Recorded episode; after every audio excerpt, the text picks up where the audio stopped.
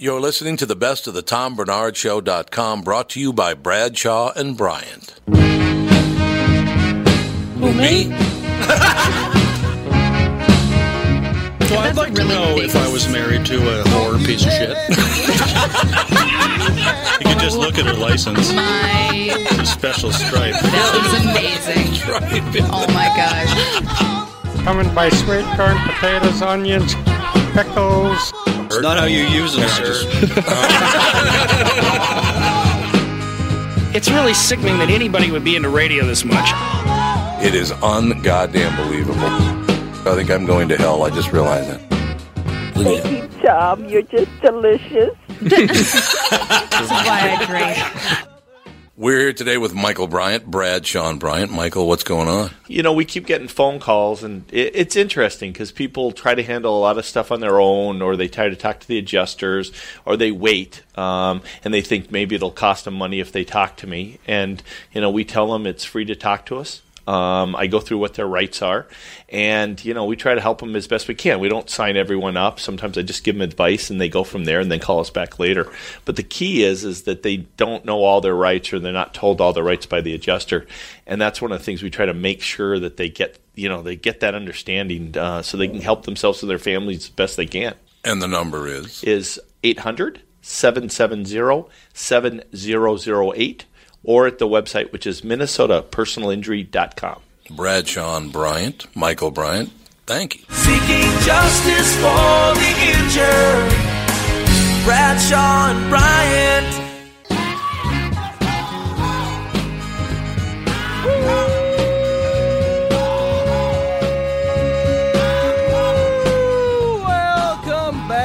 Back, everybody, to another episode of the Best of the Tom Barnard Podcast, brought to you as always by Bradshaw and Bryant. Kicking off the show this week, we had Rocky Laporte. Talking a little of this, a little of that. Next on the Best of.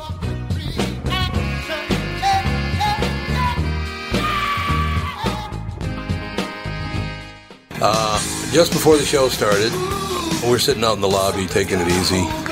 Steve was out there, Rocky was out there, I was out there, and JB walked in and said, Where are the white women at? And I said, Right here. There she is. I'm the one. Um, I wouldn't have to say it because I knew she'd be here. That's true. You wouldn't even have to say that. It would be good. No, That'd be, uh, it'd be perfect. Bill Burr said he was tired of white women complaining because it was shot in London, Yeah, right, right. and he said he's and he's tired of uh, people in his country complaining, especially white women, who you know keep um, talking about white males' privilege. And he goes, Right. "When have you not been in the boat with us, enjoying it too, sitting in the same hot tub and this, that, and the It's other?" true. He goes, "You know, he literally pushed it back on it. It was like, well, wait a minute, you enjoyed a lot of the benefits of our so-called white privilege over the years, so don't don't all of a sudden try to jump out of the boat and make it seem like, you know, Well, that's what they're doing, though. right."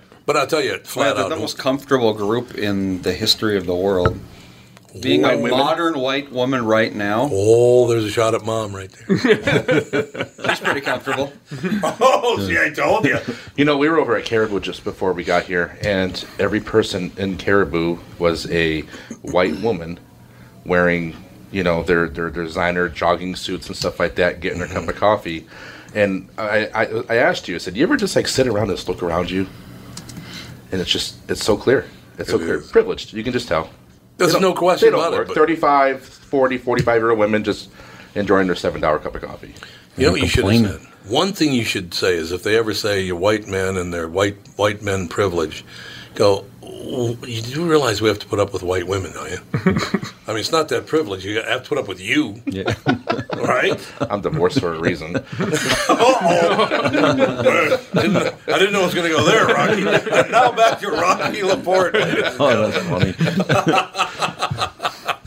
Uh, you know that that whole thing. You know what I really love, and I, and I talk about this quite often, Rocky. One of probably my favorite joke of all time, written by Richard Pryor for the movie uh, Blazing Saddles. When the mayor of the town stands up and says, "Well, he doesn't say it this way, but he says." we'll take the blacks and the Chinese, but we don't want the Irish. Oh. And the reason that's so funny is the current immigrants to the country were Irish. Right. So whomever is the latest Yeah. immigrant, we don't want you here. it was a brilliant joke, and I think most people missed it. You want to hear something? I- When I was a kid, my grandmother actually said this. When we're talking about a mob, remember mo- we had some yes. mob people your uncle. in the family? Yeah. So Well, my grandma, uncle. yeah, Mine too. yeah. Threw him off a building to his death. So that doesn't happen if you're like a janitor. No, no. Wow, So yeah, you know. Yeah. Yeah, huh? All right, well, the lifestyle, there's, right? there's some solemnness right there. We need It's more death. More- more about dead people. More, more dead people. For Hey, Rocky. we'll, be, we'll be back with more dead people after this. Rocky, come back in a year, okay. Yeah, exactly. Let's see, Who else is hanging on by a thread? lord, man. One Ah, one time, th- this is uh, this is how you know I've been in like the business too long. After my sister, when my sister passed away, like at, at the mass, you know, the priest he goes, "Hey, he goes, uh, anybody want to come up and say a few words?" You know, so I wanted to come up and like an idiot, I wasn't even thinking. The priest, you know, he brings me up and I go, I go, let's have a nice hand for uh, Father. Uh, like he's like the MC. I go, hey, you know, Well, give yeah. me back in a few minutes. Keep it going for the Father there. Give him a nice hand. like he's my opening act. I love you know, that. it's like. Uh, As a Catholic kid, I love that. it, would, it would be interesting because when I was growing up in Catholic church, they basically said you couldn't applaud in church unless No. unless they removed the, the there was a certain item that had to be removed. What? The The clapper that turned the lights on? no, this I can't pronounce the word. I'm gonna get a bumper all- sticker. Clap for Jesus. Clapper. But it Clap had- if you love Jesus. Yeah, but they said it had to be removed before there was any clapping No and show, laughing. no show of emotions in the Catholic Mass. Yeah. What's that all about? I had no idea. because Catholics have no emotion I when they're out heard drinking at the bar. of Well, you know, that's why they reserve it all for the bar instead of the church. So. I guess. I don't know. I grew up pretty strict Catholic. And, yeah, yeah, just Well, did know- you? Oh, yeah. Well, I suppose in Massachusetts. There are a few Catholics in Massachusetts. Irish Catholic, went to a Catholic school mm-hmm. for a few years, all the good stuff. No wonder you didn't laugh when I said we don't want the Irish.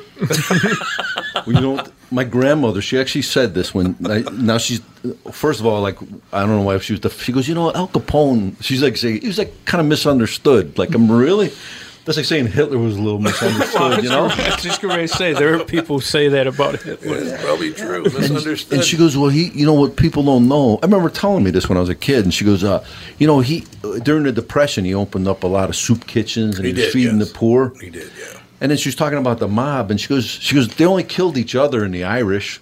The other and the Irish. They Irish. only killed each other in the Irish, like other Italians and Irish. Like that was their way. of Who like, cares about Are you them? kidding me? Because remember they're fighting Dion O'Banion yeah. and the North Side Gang Oh, and the South The Side. flower was- shop. Yeah, yeah. It was like, oh my god. That is so wonderful. You know, we were talking about that. Like the, the world was a slightly better place when the mob ran certain parts of it. I agree. Like Vegas, I like- yeah. I like you know, back home in Springfield, Mass, had a huge uh, mob uh, influence, and then they all got locked up for RICO charges, and now it's just yeah. yeah. You know, Vegas was. I think the corporate America they're they're screwing people in Vegas no now. doubt. They're charging No them for doubt. park. Oh, yeah. I think it was better when the mob ran it. You know. Well, your home state, buddy. You ever go to the north side of Boston and try to cause trouble? Hmm. Yeah, you don't do it. I wouldn't do that. You don't do it. you. We don't do it in Southie either. No, you don't do it in Southie or town. I still love the fact you're a Southie, you're a Townie, you're Irish and you're Catholic, but you're the wrong kind of Irish Catholic. Hmm. Oh, that's funny. you're not from my neighborhood. That's a big, big thing, which is Mhm. really, really cool. I I'm- love that. I remember the Italian American League. They were boycotting the Sopranos because they said you know, made Italians them look like bad. gangsters and Yeah. thugs. Yeah. Right. But they said uh, if it doesn't stop, somebody's going to get hurt. well, see. Come on, That's did you get? awesome. Can you hear me, Andy? you hear me? Jump in, brother. I've gotten sleep in about a week, so You'll be fine. We gotta get Andy some about crack. barely present. it. Andy, Come on. want, you, want, you want some Diet Pepsi? Get a little caffeine cooking, you'll be good to go. See, I, uh, but I loved growing up uh, in that whole culture. Like I said, uh, we went. That was. It was revealed in my own brain the other day. I didn't even realize this because we were talking about you know growing up and all the rest of it. And I hung around with black kids, Mexican kids, white kids, you know, the Irish kids, the Italian kids, all the rest of it. And I said, we had everybody. We all hung out together. Except we did have one thing in common. We were all Catholic. Oh, because yeah. back then you hung out with your neighborhood, Yeah. you know? And it was a very, very Catholic neighborhood. Here, here in St. Yeah. Paul, you grew up In North in? Minneapolis. Yeah. Oh, Right cool. down the road. Right down the road. Are there a lot of a lot of black Catholics in St. Louis? Yes. I thought so. And why do you think that is? Uh, most Catholics are. Uh, most Baptists, uh, blacks are Baptist, aren't they? In the, in well, the at south. least South they are. Yeah, I think it was just um, that who helped them Ah, get yeah, life, okay. get a better life for Catholics, the Catholic Church, dealing with the guilt of um, you know when they going back to the days of conquering people. Yeah. Catholic Church conquered people. Yes, they did. So I The think Spanish they, Inquisition. Right. so I think to overcome that, they started hel- helping people as they do now. Yeah, that's probably true. Yeah. Yeah, that's probably true. Eh, that all works out in the end. Well, your mother loved being Catholic, though. Oh yeah. She loved being Catholic. So did mine. My mother was a bit. Oh my God! You were joking around earlier about about who you'd want to be and all the rest of it. At my house, because my mother was big time Catholic, it was a picture of the Pope, Yeah. JFK, because he was a Catholic, Dean Martin, Uh-huh. and Jesus.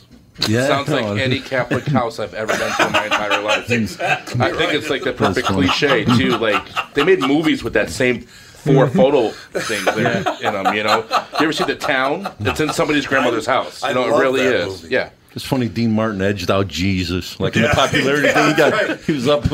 I never thought it. And Frank Sinatra was too dangerous. It had to be Dean yeah. Martin. Yeah. I don't know, but yes, you're right though. 'cause thinking about that, it, it was a, a Catholic house. You walk in, oh, you're Catholic. Kennedy was in every Catholic house. Yeah, Oh, yeah. Yeah. Oh yeah. Oh, that was a big deal. It's interesting. Oh, He's my still the only Catholic president we've ever had, Yeah. despite the fact that uh, what, like 20, 30 percent of the country's Catholic. I should run. Makes huh? you I should- think. You That's should it? run for president. I think I'd be a good Lamport. pope. Catholicism really isn't You'd be a good. as What it used to be. popular as he Yeah. used. I'm Although uh, South Americans are changing that because they're overwhelmingly Catholic. The Hispanic culture generally is. Yeah. Yeah.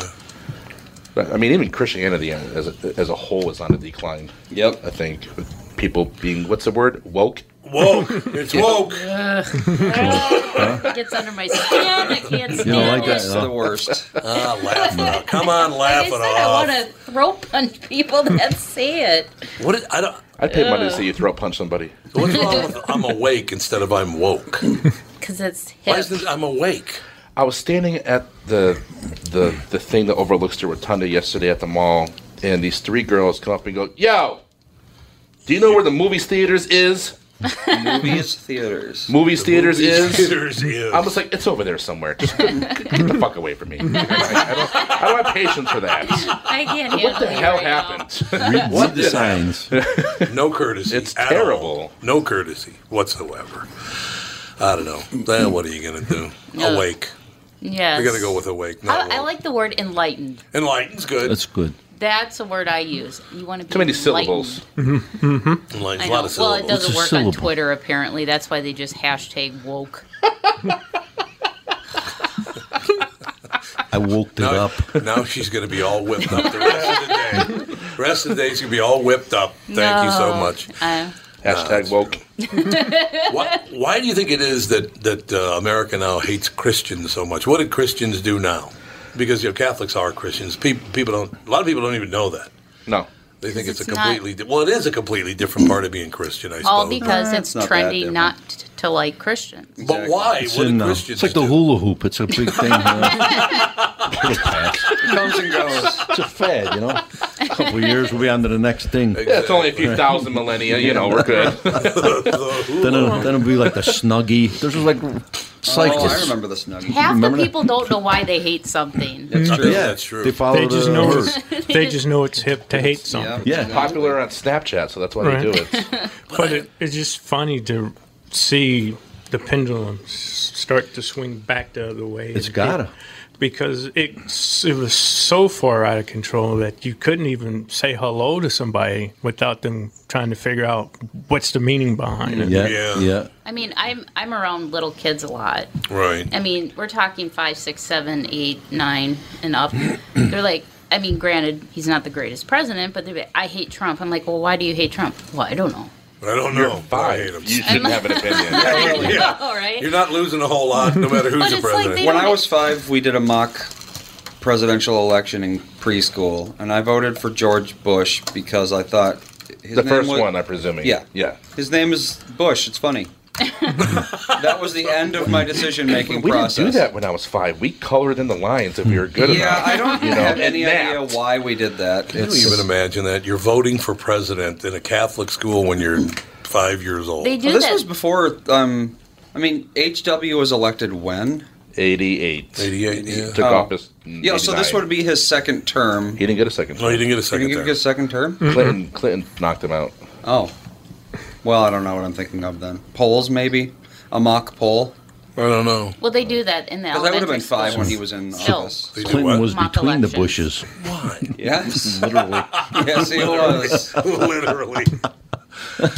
I just love the fact that if you're the right political party, I like you.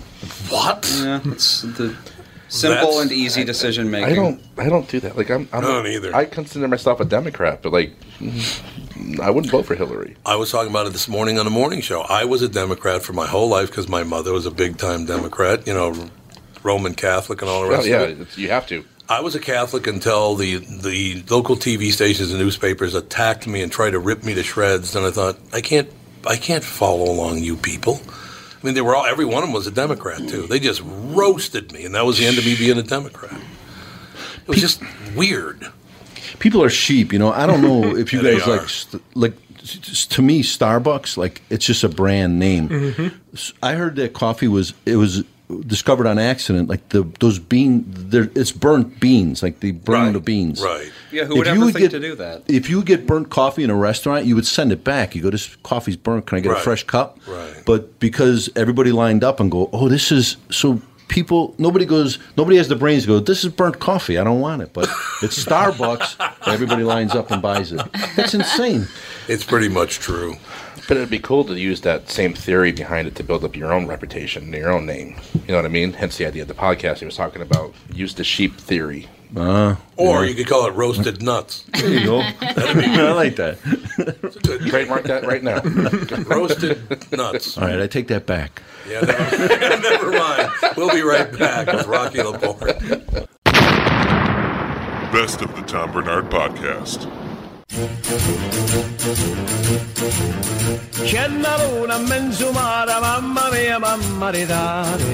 That was Rocky Laporte on the best of. Coming up next, it was 9 11 this week, so we had a guest talking about kind of dedicating his life and giving it all. Jeff Morris talking about his book, Legion Rising Surviving Combat and the Scars It Left Behind. Next on the Tom Barnard Podcast.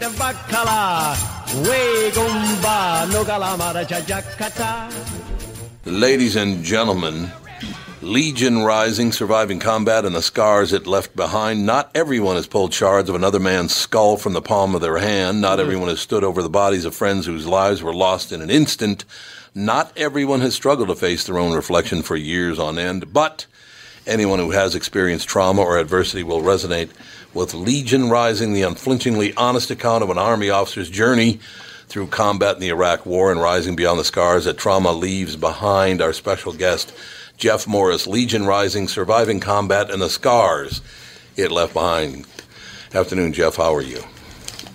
I'm great, Tom. How are you doing? I really appreciate you having me on. Thank you. Oh, it's great to have you on. Thank you for your service, and obviously, uh, it's what a story this is. I, I, I think, boy, I tell you, I'm, uh, I, you know, I'm, I'm of the age I was, I believe, 18, the very last draft uh, during the Vietnam War, um, and then it kind of just went away. So they never did do that draft that year. But um, for me, of course, it was uh, it was Hollywood uh, wars, and you saw that our guys go over there, and once in a while somebody take a bullet, but never the kind of thing you were talking about. That wasn't shown in movies back in the day. It is now, but it wasn't back then. It was pretty much glamorized back then, I think, if I remember correctly. So, um, how, when did you?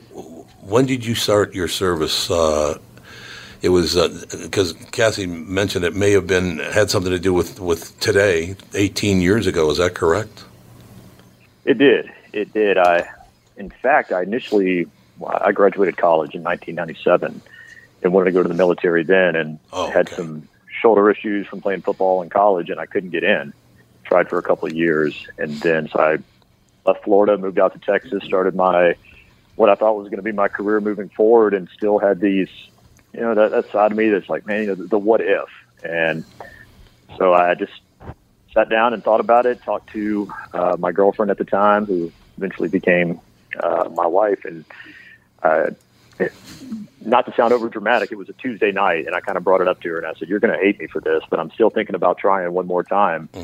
And she said, "Well, you know, let's let's think about it." And uh, she grew up in a military family, and she said, "Let's don't make any rash decisions." Well, that was on a Tuesday night, and the next Tuesday was September 11th, and so I was in the recruiter's office two two days after that. God, I, we all uh, are sitting here today thinking back on that.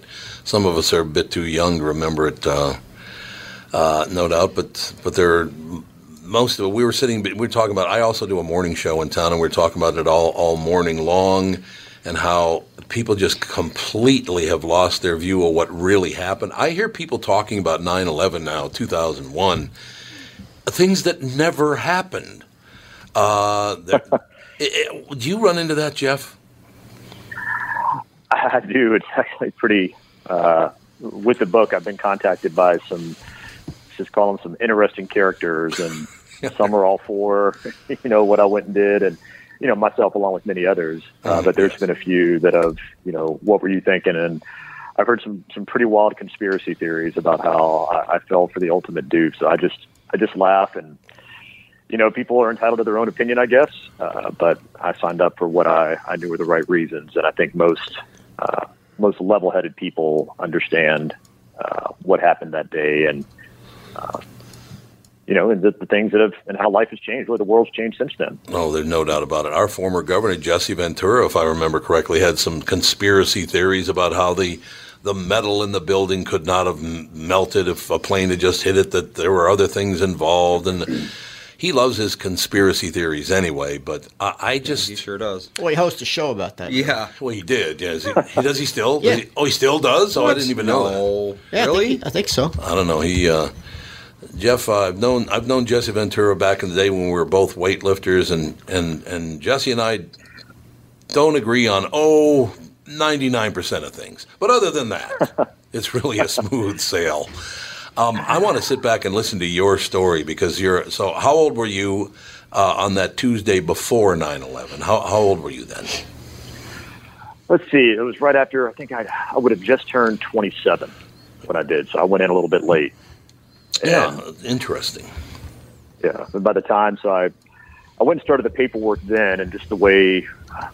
So ironically, uh, quick kind of funny story. So when I wanted to go in out of college, I wanted to go in the Navy, and I grew up in a little beach town in Florida, which is known as the world's luckiest seafood fishing village, and I'm allergic to all seafood, and the Navy had no problem with that. there you go.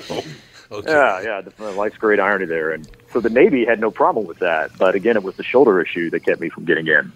Yeah. And so I went and applied for the Army. Uh, they cleared my shoulder right away uh, after two surgeries on it, and they medically disqualified me from entering because of the seafood allergy. Jeez. So it ended up, I know, yeah, yeah, it was crazy. So I had to go through this long waiver process. It ended up being a little over a year before I shipped off to basic training uh, in October of 2002.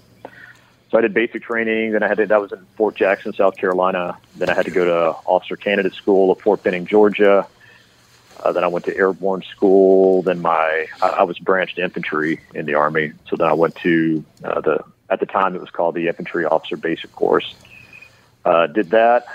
Went to ranger school. Got hurt at ranger school. Uh, know, saying you got a story or a tab. And unfortunately, I was one of those people with a story. But at least I had a surgery to make it somewhat legitimate.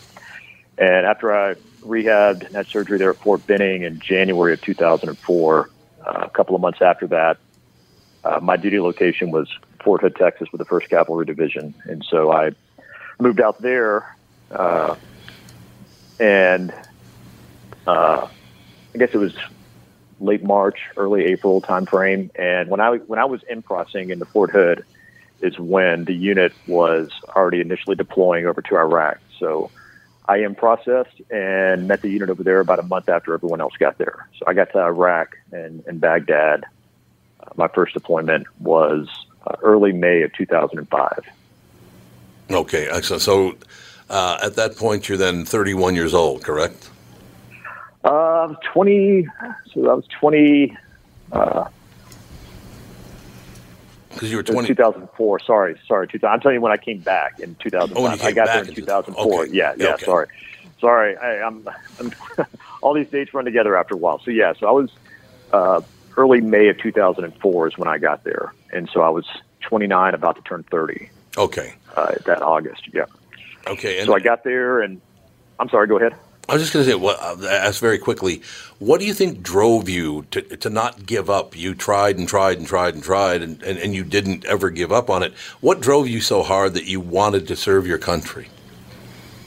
I think growing up in a military town, albeit primarily Air Force and, and some Navy, there just always been that level of respect. I think a lot of young men, uh, you know, and I was your, you know, at least want to be alpha guy. I was a jock and, you know, always, right. you know, one, one of the next big tests. And to me, I guess I just always looked at as military service and especially combat as the ultimate test. I think deep down, it's funny how many people I spoke with, you know, in the years after I joined up who said, man, I, I always wondered if I had what it took.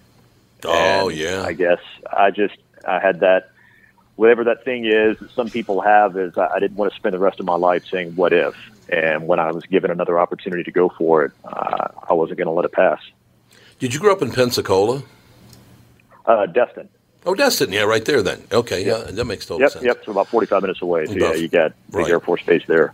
Absolutely. So, so uh, you try. You, you just wanted to be. I, I like that. You described it as an alpha thing. It's an alpha male thing. You just wanted to wanted to test yourself more than anybody else, uh, which I think is a good thing for people. By the way, testing yourself is a really good thing, rather than just being complacent and let everybody else take the lead. I, I, I admire that about you. Oh well, thank, and I, I think some of it is I knew I wanted to do it, but it was almost that I needed to prove to myself I could do it, type of type of thing. And that that maybe wasn't the thing that I admitted out loud. Maybe so you know, hey, I'm the kind of guy that's going to go do this. But Right. deep down inside, when no one was around, I was kind of asking myself, like, all right, can I do all this? And I don't think people. fortunately, things worked out. I don't think people realize how much work it is that you have to do before you can actually go serve. like all the Yeah. places he named that he had to go to school, Yeah, and it's yeah. never ending until Yep. then you get to go serve. Yeah, yeah, those are the parts that uh, you referenced earlier to the movie. Those are the things that get left out. You know, you show somebody sign up, and next thing you know, they're shipping off to combat, and there's there's a lot that goes into it before that. It's so amazing, and I I love to ask guys like you this question: Are you afraid of anything at this point? After having been through that, as I said, pulling another guy's skull bones, or shards of his skull out of your palm, is there anything that you're afraid of anymore? Yeah, I, I I would say yes. I mean, uh, I- try to look at it as now. Do I maybe react differently? You know, my my wife will be in the car, and a car will swerve, and she'll freak out, and she'll kill me for saying that. And you know, I'll just sort of there you go. But no, fear fear is a I think fear is a is a healthy thing, and just because you know myself and many others went through this set of life circumstances and experiences, uh, I don't think gives you a blank check just to approach life. I may react to it differently, but right. uh, the the fe- the fear uh, I, I like that because that's kind of what uh, you know part of what made combat so exhilarating, and I can think I can speak for a lot of vets here. It's it's scary as heck, but that's what gives you the rush. That's what makes you want to do it again, as crazy as that sounds, because it makes you feel alive, unlike anything I've ever experienced before. So you've tra- you trained. in, oh, go ahead. Sorry. Uh, I was going to say, but you, you have to be willing to deal with the ramifications of what come, you know, c- can come from that as well. Yeah, absolutely. So you went through all this training. So how many uh, total months or years of training did you go you you go through? So about 18 months of 18 October 2002, uh, and then finally shipped off May 2004. And yeah, about 18, 18 months. Okay, so you arrived where you did you go right to Iraq? Is that where you went? Yeah, so after Fort Hood left, went to, to Baghdad, and I had to meet up with my unit there that I was assigned to. Got there, we were uh, initially got there in the international zone, is where the, the brigade, and I won't throw a lot of military terminology out here. So then I got to my actual unit, uh, and when I got there, usually the first job, you know, as, a, as an officer and you know, the infantry is you're going to go be an infantry platoon leader. But they don't just you, you kind of got to wait for a platoon to open up as well. So I got there and spent the first couple of months kind of in a support role, just helping out and waiting for a platoon to open up. So I took over my platoon in July of 2004 uh, there in central Baghdad, and we were actually in a really slow part of Baghdad. Like there was no combat going on at all. I mean, we didn't see any action, and uh, just kind of got out, went on patrols, and What's drove the around. average? And What's the average temperature in July in Baghdad? well, people people people ask me that they're just like, well, you know, it, it's a dry heat, isn't it? Yeah, It's always the excuse. It's a It's a dry, dry heat. Yeah. Like when it's 115 degrees and you're wearing 60 pounds of stuff, hot Oh. is hot. I was actually involved with a, uh, an- uh, a, a, a thing called Operation Yeah. AC. We sent over about about hundred thousand air conditioning units to Iraq at that time.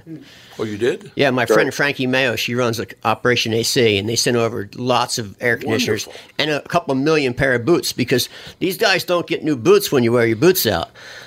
They only give you Yeah, so you much gear, and that's it. Oh, that's all you get. Yeah.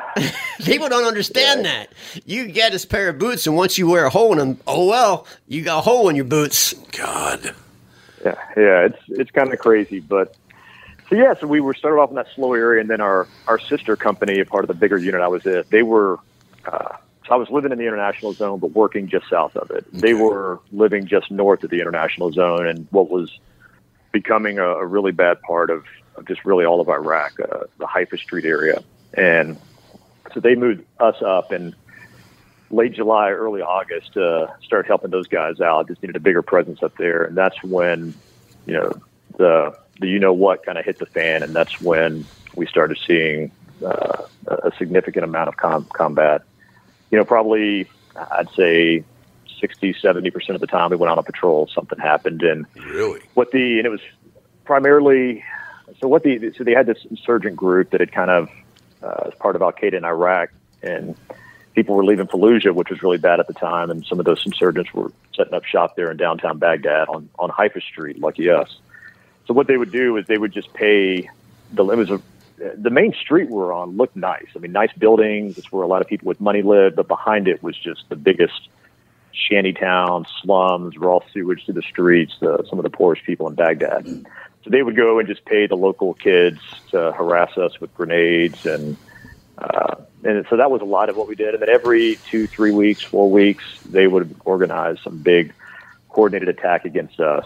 Uh, so it was kind of like clockwork uh, from from August through you know December, early January time frame, and it was it was constant. And uh, fortunately, you know, so I was a platoon leader. I had 34 men under my command, and uh, I didn't lose anyone, uh, but we did have when that deployment ended. Uh, so the 34 men, we had 27 Purple Hearts for injuries sustained in combat. God, that's amazing. Jeff, we need to take a very quick break, but we'll be right back. You have another segment in you, don't you? Yes, yes. We'll get into the second deployment. It's more about the book stuff as well. Then that's okay with you guys. Love it. Absolutely. We'll be right back. Just a couple of minutes more with Jeff Morris. We've now uh, we've gone through the international zone to the south, the international zone itself to the to the north. Where are we headed now, Jeff? Yeah, so we finished that deployment up, came home in, in May of 2005, and just kind of a quick segue in a weird set of circumstances. It takes way too long to explain. Uh, I ended up, you know, usually, as, so I was a platoon leader my first deployment as a cap, as a lieutenant.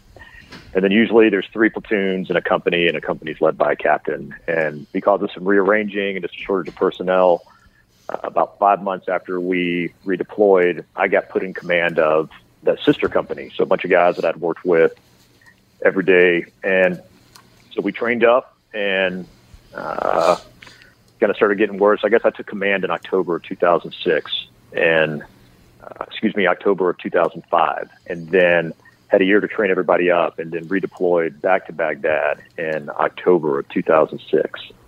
and that's when uh, I went to. I was still in Baghdad this go around, and the unit that I led, our, our unit nickname was Legion, and hence part of the the name of the book. Right. And so we, the first deployment was more kind of what you imagine if you watch a Black Hawk Down. It was kind of street fighting, an enemy you could actually shoot back at. You hear about IEDs in Iraq all the time, but we didn't have a big problem with IEDs that first deployment. But the second deployment, we went to what was kind of universally known as, you know, the, the IED hotspot for, for all of Iraq at that point. So we got there and kind of got off to an ominous start. The unit we were uh, switching places with, uh, like their last day before they shipped out, they're kind of their last time to go out and ride with us one more time. Uh, they weren't riding with my company that day, with one of our sister companies, and got attacked, and they lost a guy. Poor, you know, people were supposed to be flying to Kuwait later that night to head home, and uh, and then my unit, the overall big unit I was a part of, you know, lost somebody the the very first day, uh, very first week, I guess you could say.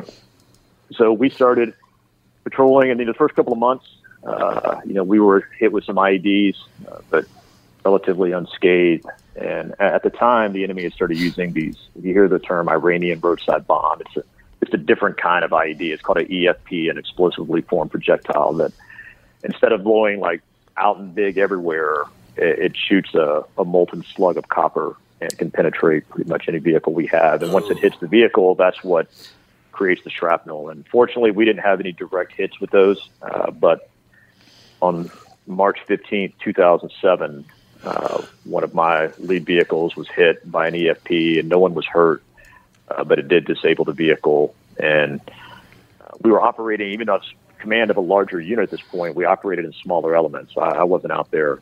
Uh, it was only four of my vehicles at this point. And so six guys got out from adjacent vehicles to go set the the Bradley up to be able to tow it out, and that's when a secondary IED went off on the ground that was designed specifically for for men on the ground. It had ball bearings in it, Ooh. and unfortunately, uh, four of my men were killed instantly. Uh, two suffered catastrophic injuries and ended up passing in the following days. Uh, the reason those two lived were heroic actions of a young kid who jumped out, put a tourniquet on one, and uh, gave medical aid to the other. And even though they didn't make it, I mean, he was still kind of the the hero of the day. Sure. And then, unfortunately, a little less than three weeks after that, that young man was shot by an enemy sniper. Oh and God. That's if uh, and it's in the book, but I don't mind you know giving it out because it's heck, it's on the back cover. You read about it, the the pull and the charge. So uh, when we were carrying him in, uh, he was still alive uh, after he was shot. And uh, he's a big kid, and one guy grabbed one leg, one guy grabbed another leg, and I held his shoulders and head. The bandage came off, and was trying to keep things, you know, uh, from not bleeding. You know, it wasn't doing a whole lot, but anyways, we knew he wasn't going to make it, uh, and we had called for a helicopter, and they were going to medevac him. And so after he left is when I went to clean myself up, and I was in the mirror because I had to go address the rest of the men and kind of give them an update, and obviously wasn't looking in a good shape. So that's uh, when I was washing my hands and face. I felt this burning sensation on my face, and I looked up and I had this cut. It was real thin, but a little bit of blood was seeping out of it, and kind of from my nose up to about my ear. And then I looked down at my hands and saw that where I had been holding his head, I had small fragments of a skull stuck in my hand, and I'd cut myself open when I was cleaning myself. So yeah, that uh, that that was the thing that messed me up pretty good. I could imagine. Kind of yeah. sent me into a sent me to a dark place for a while, and we ended up losing the eighth man a couple of months after that. And you know, we redeployed and came home in January of 2008. We were there as part of the surge, so it was a 15 month deployment, instead of a 12 month deployment, and that's when everybody just kind of scattered and. Uh, like a lot of guys in, in the military and in our situation, my marriage was kind of on the rocks. My my ex and I had had a our our son. He was born three months before I deployed. You know, so I came home to this 18 month old toddler and thought I'd kind of just put those experiences behind me and focus on being a dad and my relationship. But I was pretty wrong. And uh, you know, the, the part about not being able to face your reflection is uh, for almost five years after that event happened in the, the bathroom in the mirror that day, I I did anything and everything I could to not look into a mirror because if I did, it just sent me right back to that moment. And Uh, so I I shaved my head. I kept shaving my head. I brushed my teeth in the shower. Anything to not look into a mirror because I would see that image uh, from that day, and yeah, I didn't really realize the effect it was having on me. I was was kind of a not kind of I was a hypocrite. I would give my men the advice and tell them to go talk to people. We started seeing a couple of suicides from the unit,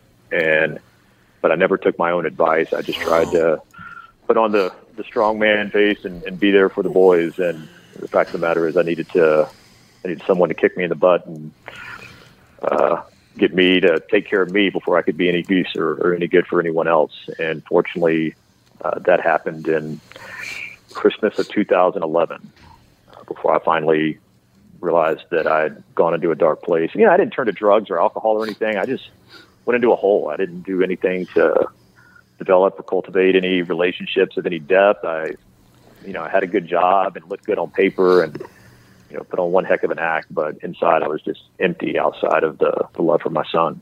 I could see that. Uh, now, Jeff, uh, going back uh, a bit here, how long had you known those men? Uh, uh, and it, what would you say? Four, five, six of them, or more, were killed in that incident.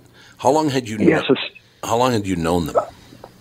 It varied. Some were guys from the first deployment. Uh, so I'd known them for several years now. Uh, several had been, you know, at least a year uh, with with all of them, if not a little bit longer. You know, but when you spend every waking second with the same group of guys, you, you become really quick or really close really Yeah. quick. Yeah. Uh, you know, and I get, you know, I was the officer, and I'm, you know, they were they were the men, and you know, they. I'm not claiming we were all best friends, but we had a very tight knit unit and a high level of respect for each other. So it was, yeah, I mean, it was it was devastating. You know, the reason I ask you that, Jeff, is that I, in the last uh, about 18 months, lost four friends. Now, I didn't have their, you know, Sarge, their skull in my hand. I didn't have to watch them die. Um, I just lost four four friends, guys that I grew up with. You know, some died very young, and other, well, they were all pretty young, to tell you the truth. But losing those four guys, I think about it every day still because I will never see them again. But then guys that you'd known for all those years, for several years, watching them be killed, how, how do you ever get over that, Jeff? Yeah, I think in it's kind of back through my, you know, I, I guess once I went to counseling and you know I was rocked with survivor's guilt. You know, you have those images you're talking Yeah. about in your head, but you know, then I have to be like, I'm the guy that told him to go do this, and now, right, you know, and I've got to know several other families, and you know, still very close with many of them now, and you know, one of the kids that died, this first four, uh, we swapped places in that vehicle at the last minute, and you know, then I had his mom, you know, when I finally met his mom in person and told her that, you know, sobbing like a little baby, she just grabbed me and, you know, put my head against her chest and just said, you know, that just means God wasn't ready for you yet. He was ready for my Jimmy for reasons I don't understand, but you were so this the, the will and strength of that mom to you know, it's it's incredible. So yeah, it doesn't go away. I guess for me it was uh and, and I talk about a lot in the book, it's uh, it's the power of choice. It's the acceptance that these things happen to me. Uh, acceptance is not a one-time choice where I tell all of you on the radio today, "Hey, I accepted these things, and voila, I'm good." You know, it's it's something I, I literally every single day I wake up in the morning, and after I do my workouts and run, I kind of have a few moments to myself, and that's just where I ask myself of, you know, what's what's it going to be today, and am I going to choose to focus on the the privilege of all these experiences and relationships with these men and incredible things we did, or am I going to let the burden of some of the things that came from it? Uh, and I'd say 98% of the time, I make the right choice and go about to honor their names and you know be the best husband and father I can be, uh, and best man I can be, and try to make a difference. You know, but every now and then it's yeah, every now and then there's, there's tough days around some of the anniversaries. Sure, uh, it, it can be hard. Uh, but the great thing is I get to wake up and make the choice again the next day, and the next day I'm going to make the right one. Yeah, I can understand that. I, I, I tell you what, it's quite honorable thinking about it because, as I said, losing someone and, and, and watching them uh, die is a whole different deal. Actually, holding them and to the point where you walk away with pieces of them, as I said, on your hand, it takes a hell of a strong. Why do you? Why do you think? Did you always know you had that inner strength, or did you have to find that? I, I think I think you want to think you have it, Yeah, but until right. you're put in that situation, don't you don't you really know. it. Uh, and uh, it- it's call it fight or flight, call it whatever you want. I mean, it's I can't even Uh, comprehend it. yeah. I mean, my head can't even wrap It- around it. you know, but n- neither could I until I was put in that situation. Neither could anyone. I, I think we all think we could do it, but until you're in that situation, you don't really know. And I, I tell people, man, I've seen six foot four, 250 pound, muscle bound studs, you know, turn and run when the bullets start flying, and then a little. So the- 115 pound guy that everyone thought was a nerd turns into Rambo on the battlefield. So there's truly there's truly no preparing for it. There's no training. You yeah, really you- can't. exactly, exactly. And uh, it's scary. People are like, "Well, what's it like the first time you get shot at?" I'm like, "I was scared as heck, man." You know, yeah, I'm not going to try to sound tough. Yeah, no- there's nothing normal about that. In those years you mentioned, there was a group of guys that were actually army that had a band. I think they were called Frontline or on the front line, and they were actually recording music out there on the front line. Really? Yeah, and they they, they put out a bunch of. Are you familiar with them? No, I've heard of it before, but not not familiar. Yeah, I've I, I was actually about it. I was Yeah. I was getting their stuff online at the time, like live, oh, live, really? yeah, live from Iraq, and it, they were really good. And they were they were they would sit up in like these abandoned buildings and, and record and send it out. You know, Jeff. yeah, well, maybe. I'm sorry. No, go ahead. I, I want you to finish because I want to tell you a very quick story, kind of lighten things up a bit. But well, in a way, Oh, okay. in a way. Yeah, I was just going to say that unfortunately, where I was working at both deployments, I, I think if we would have started, start, we were already a big enough target. Just playing music and making a lot of noise, I think would have Yeah. probably not not ended well for not what ended well for the home team. I, I just told this story a couple of days ago, but I was 14 years old. My oldest brother, who was nine years older than me, got back from Vietnam, and he is he was a long range reconnaissance patrol guy, a LRRP, and I didn't really even know what that was. But he came home, and that was back in the day where you didn't have a remote; you had to get up and turn the channel on the television. Oh, I remember. You okay? You do remember? Okay, so Jeff, my brother gets home, and he said, "Hey, Tommy, would you turn it over to Channel 9? And I went, well, "Why don't you get up and do it?" Now I'm 14. He's fresh back. Literally, by the way, he was in Vietnam and in our house within 24 hours. Wow. 24 hours, they put him right back into society, uh, which I thought was a big mistake, but you know, that's what they did then. But anyway, I said, change it yourself. He goes, I'm just gonna, I just want to ask you again, just change it. And I said, forget it, I'm not doing it. And then I decided that was not a wise decision, and I got up and ran and locked myself in the bathroom. So he comes and knocks on the door, and he goes, Tommy, open the door. And I said, no. And he goes, look, I'm not going to do anything. I just can't have you talking to me like that. Just open the door. I said, no, I'm not opening it. So he opened the door right down the middle of the door. if you know what I'm saying. He, he, he cracked the door in two, and he, all he did is he came in and put his hand on my shoulder and said, "You can't treat me like that," and turned around and left. And I will never forget that. I mean, he was extremely pissed off, but not to the point where he wanted to gut me. And did it, did that it, was and did it change anything? It'll change my Yeah. attitude. It I'll did? tell you. Yeah, it changed my attitude quite a bit. I bet. Yes, it I did. so I thank you so much for your service, Jeff. Uh, Legion Rising, the name of the book, Surviving Combat and the Scars It Left Behind. Thank you so much for your service, and thank thank you for being who you are. It's it's fantastic. Well, I appreciate it. Uh, thanks for the opportunity to come on the show, and uh, yeah, you know, I hope everybody reads the book. It's it's a tough read at times. Yeah. Uh, you talk about the things that aren't in the movies. There's, you know, we've already spoken about one today, but there's several others. But I felt it was important for people to, you know, see the things and uh, the things that people don't want to talk about unless they're alone in a dark room with no one else around. I suppose that's true. Uh, yeah, more stories. I'd love to have you back on again, Jeff, because I, I love talking to people like you, people that actually get Absolutely. out there and do things. Thank you, sir. Uh, thank you very much. I appreciate it. Have a good day. Bye. Jeff Morris, ladies and gentlemen. The book's called Legion Rising Surviving Combat and the Scars It Left Behind. We'll be right back with the family. Best of the Tom Barnard Podcast.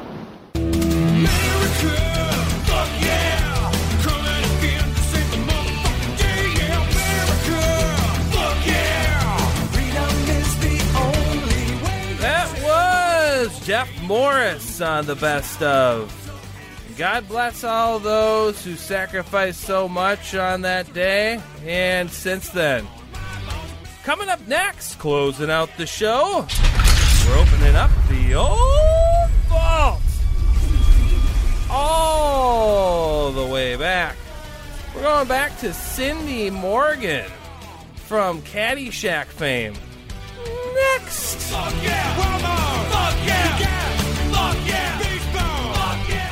I will tell you this, ladies and gentlemen. Please welcome our very special guest, Cindy Morgan. Hi, Cindy. How are you? Hi, Tom. Good talking to you. And I met Andy on the phone. Who else is there? Kelly Guest is here. Kelly's a longtime radio veteran. See, now, now, Cindy, I've talked to you before. I before I continue with the introductions. Uh, I've talked to you many times because I've been doing the same morning show for the, the past twenty nine years. Uh, KQRS in Minneapolis. So I've interviewed you several oh, times, actually. that's right. Okay, now now it sounds clear. Okay, And good. you are always very nice. So I want you to, well, yeah, don't drop the ball on me and be a total pain don't in the ass. insult anybody today. No, you can insult. I don't. You can insult anybody you want. That's fine by me. Uh, Okay. anyway, yes. So you met Kelly, you met Andy. Mike Molina's here with us. Mike. Uh, the lawyer, Mike. Awesome. no, Ron Rosenbaum is the lawyer. Listen to his last name. His name is Rosenbaum. Who do you think the lawyer is? and Tim Isaacson is here with us as well. We Tim has a dental practice, and we're going to do a video uh, Uh-huh. today for Tim, which is a good thing. So it's Kelly, Andy, Mike, Ron, Tim, and Tom. Very. st- We don't have I any. should have had a list. Should have had a list. We don't have any Ock bars or anybody like that. That's hard to, you know. Uh huh. Well, okay. So, Cindy, Yeah. What year did Caddyshack come out? 80.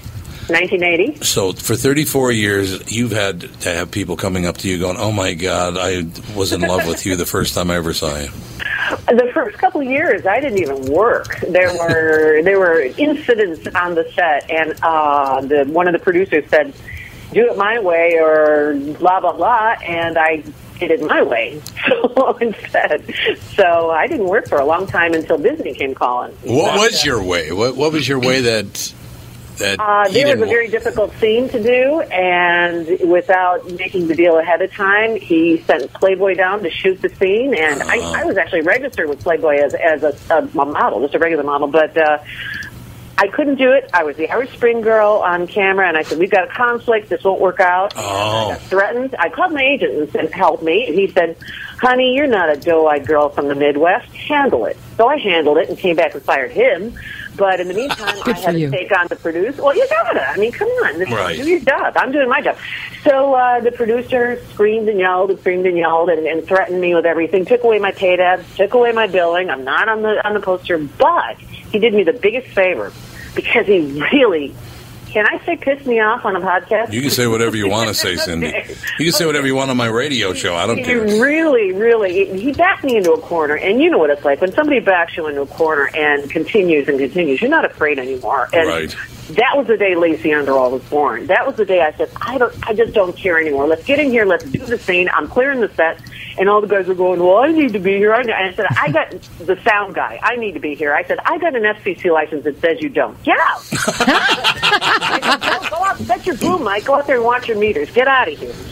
Now, Cindy, I got to believe that even uh, 34 years later, every young Yeah. man in America knows who Lacey Underall is. It's really, it's really a phenomenon that I find amazing. That over time, that it's it it, it grows and grows. Some guy came up to me at a some place and said, "Would you sign this to my father, my son, and myself?" Yeah, and that was that was really sweet and a little confusing, but, it was it was one of the sweetest things I'd ever heard. That was really nice. So I have to have, ask you a question, um, and, and I mean I mean this is a great compliment because my wife is one of these. Uh, you're a tough broad. I love tough broads. What's so tough? I mean, this is a job. I want to do my job. So Yeah, but you're not. You didn't roll over and just go. Okay, you said, you know what? Screw you. Can't do that. The job's most more important than anything. Doing doing the best I can has always been really important to me. That that work ethic and doing my very best means if somebody's screwing with me, that's my face on camera. Yeah. More than that, and and I'm ultimately responsible. And also, when that camera rolls, it's an even playing field. So that's important to remember too. So I just want to do the very best I can without, you know, knucklehead. Involved. So But you know that does create problems for you as far as working is concerned because Oh, yeah. there is no bigger kiss ass joint in the world than Hollywood, and it disgusts yeah. me. It disgusts me that they're oh yeah I'll do whatever you I'll believe whatever you want me to believe. I mean which come on. probably why they keep trying, you know. And, and I'm like, have you not met me? Haven't we spoken before? Knock it off. You know, I'm here to do a great job. You know, with or without you, roll the camera. So. I like that, and you love what you do. I do. I, I mean, I really do. I mean, so lucky to do something you love. I mean, not everybody gets to do it, and most people will tell you it's it's not that ten percent, that five percent of your time you spend on camera. It's everything else you get paid for. That five percent is a payoff because it's such a great feeling. It's it's hard work, but it's a great feeling. No question. Did did you guys know? uh, Well, there's no way you could have known that Sh- Caddyshack was going to become this massively popular movie. I mean, my Oh. God, people love it. No, we thought we were in a lot of trouble because we were misbehaving really badly. It was Animal House on a golf course. It, it was. Yeah. We were just we were just just as bad. As, but it what was nice was these these are unbelievably well trained performers. We had four of the funniest men on the planet there, trained very differently. Each of each Yeah. of them was yeah, you know, uh, Bill Bill Murray, Rodney Dangerfield, Ted Knight, and Chevy Chase. All very different in their approach, but each one amazing to work off of. And and uh, it's it's hard to go wrong. Just play it where where it is. It, whatever they throw at you, you throw it right back, and uh, that's what works so long. Now, Cindy, I, have, I do have to ask you this. and You don't even have to answer this question if you don't want to. Okay. But but but when people started coming down on you, because I, I'm sure that oh God, you know Cindy Morgan's hard to work with. She's a pain in the I've ass. never heard, honestly, never heard that, but Oh, I've, I've heard. No, no, but on the set they kept trying to uh, get me to do that one scene. Right. And that, yeah, and after that, I was Lacey. They really thought I was Lacey, which was awesome because I got to push them around a little bit. Afterwards, they were a little afraid. It was really cool. So uh, I got away with that on that set. That was, fun. Was it really difficult to get a date after Caddyshack? I, you know, not so much difficult to get a date. After that, I moved to another agency, William Morris, and uh, I had more uh, lunch dates with agents than I had auditions. Literally, Oh, really? bad number, bad number to have. You know, um, so it took a while to get ground under my feet, but finally, Disney came calling. Oddly enough, after Caddyshack, and just set things rolling again. Yeah, that's terrific. I mean, it, it, it's it's got to be tough. Though. How old were you uh, when Lacey was born? I mean, when Oh, when, when you became Lacey Under? Let's just say I started in radio. Started in radio actually in school. I had three jobs. Yeah. Uh, TV and two in radio. One at the commercial station in town. I was a news stringer, so I had lots of experience under me before I, I got to a, uh, something like that. So because they were ad libbing, that wasn't a problem. The ad libbing really, uh, because you know you work at a radio station, you got to think on your feet all the time. Yeah, you do. You know, I, I- we were just talking about that as a matter of fact, and, and I think you'd appreciate this because you just have a very natural way of speaking. That ninety nine percent of people in radio suck at it. Well, they okay. is that not true? Well, it depends on who, who, who, where, what city you're in, and who you're talking to. It's all, it's all very different. Yeah, that's true. You're right about that. But but for some reason, people when they get on radio, they think they have to be you know faster or louder or bigger, or and they don't need to. It's just, would you calm down and just do your job?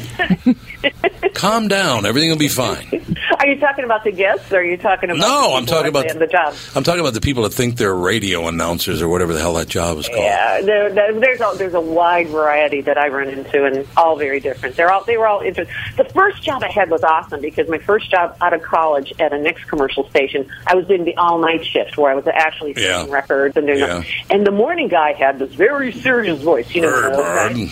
And could never break them. Could never break them. So we were pulling wire copy at that time. You know those long Right, sure, wire sure. copy. And finally, I got under the tonsil and lit his copy on fire from the bottom. I like that. well, it worked. I got his attention.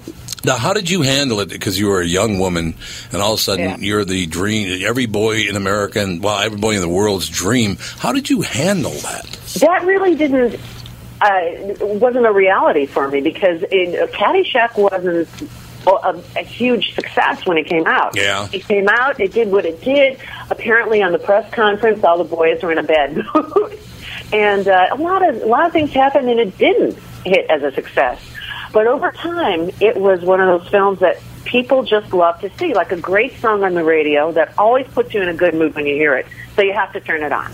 Caddyshack became one of those films that people mm-hmm. just it, it doesn't have a time element in it. We're all wearing golf wear, or in my case, tennis wear, but you know, Yeah. it just lasted forever. So I, it's it's so grateful to be part of that. Can you imagine being that lucky to get dropped into that situation and, and you know know to hold hold the line? And it's Dan Cameron. Lacey, did all those stars get along? I mean, you really had quite a crew. It probably Oh, pretty it- disparate. How what was it like off camera? Off camera, we, we did hang out. Uh, actually, they should have turned the cameras around a lot of times. Uh, for whatever reason, it was 1979 when we shot it, released in 80. So, um, again, let me say it was 1979, and thing, you know, it was a, it was a bit of a festive atmosphere, let's say, after, after filming. I could see hectic.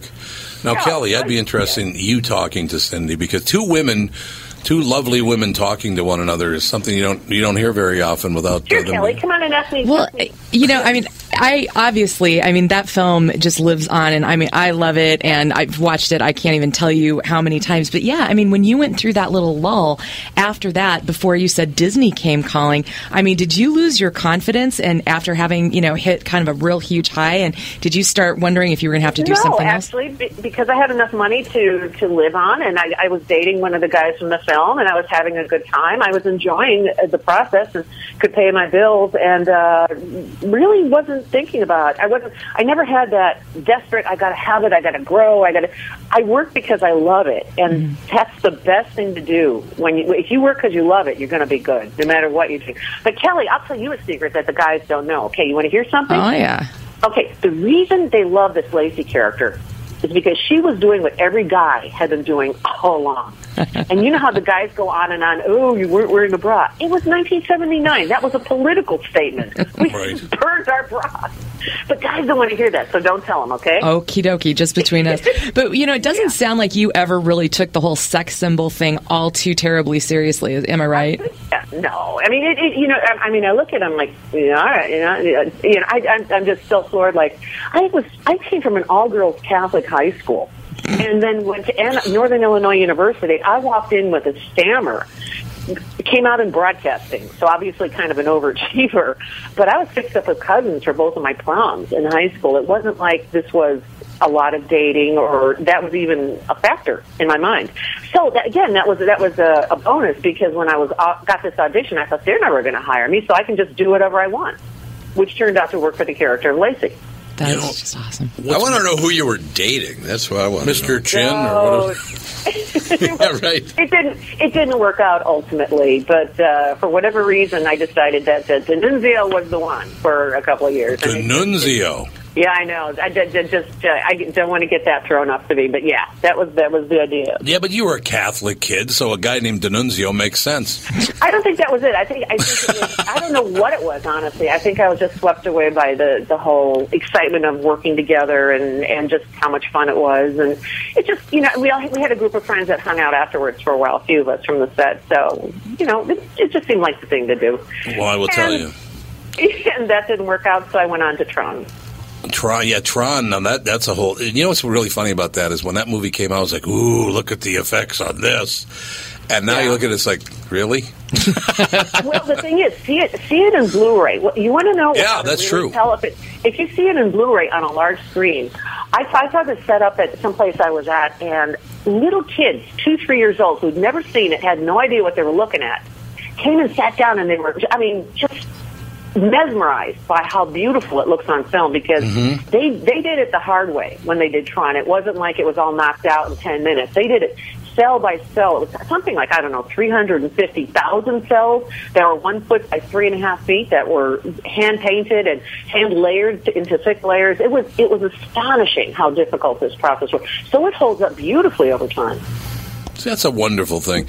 You know, I, I really love Cindy is your enthusiasm uh, from the moment you start an interview till till the moment uh, you get to the end of it. I Well, love. I, I'm not going to call you and be bored. That would be Well, yeah, but I mean, some people, you know, they, they love to be interviewed, and other people just don't understand what being interviewed is even all about. Yeah, they didn't start out in broadcasting, did they? Well, you know, I think you're absolutely right about that. And you, by the way, you should you should you should get your own show on like Sirius XM or something. You should we talked about that for a while. With I've talked about that with a couple different people. When things settle down and I finish the book I'm working on, then I- I'd love to segue back into it. Hell, do it from home. But I, it's Yeah. better to work off with somebody. Me talking to myself or my cat would be seriously boring. No problem. I'd learn to work with someone else. But uh, yeah, just I just like what I do. Again, very lucky. Well, you're terrific. I love talking to you, and I'm, as I said over the years, I've talked to you many, many times, and I always have a ball you. talking to you, dear. Thank you, and we'll we'll have to do it again. I we will very soon. Thank you, Cindy. Thank you very much, guys. Thank you, Kelly. And uh, uh, CindyMorgan.com is, is the website, so that'll have updates on anything and all the websites, Facebook, and Twitter, and all that come off of that. So thank you for this interview today. Happy Thanksgiving. Thank you for the interview. Happy Thanksgiving to you, Cindy. All right, talk to you later. Cindy Morgan, the lovely Cindy Morgan. She's Morgan. awesome. She's always been a great interview. She's very enthusiastic. She's a nice person, not a pain in the ass. You know, the whole deal. Skol Vikings, let's win this game. Skol Vikings, honor your name. With yet another episode of the Best of the Tom Barnard podcast, brought to you as always by Bradshaw and Bryant. Right down the center, no wide left necessary, with great clips from Welcome Rocky LaPorte, Jeff Morris, Cindy Morgan. We'll see you next week.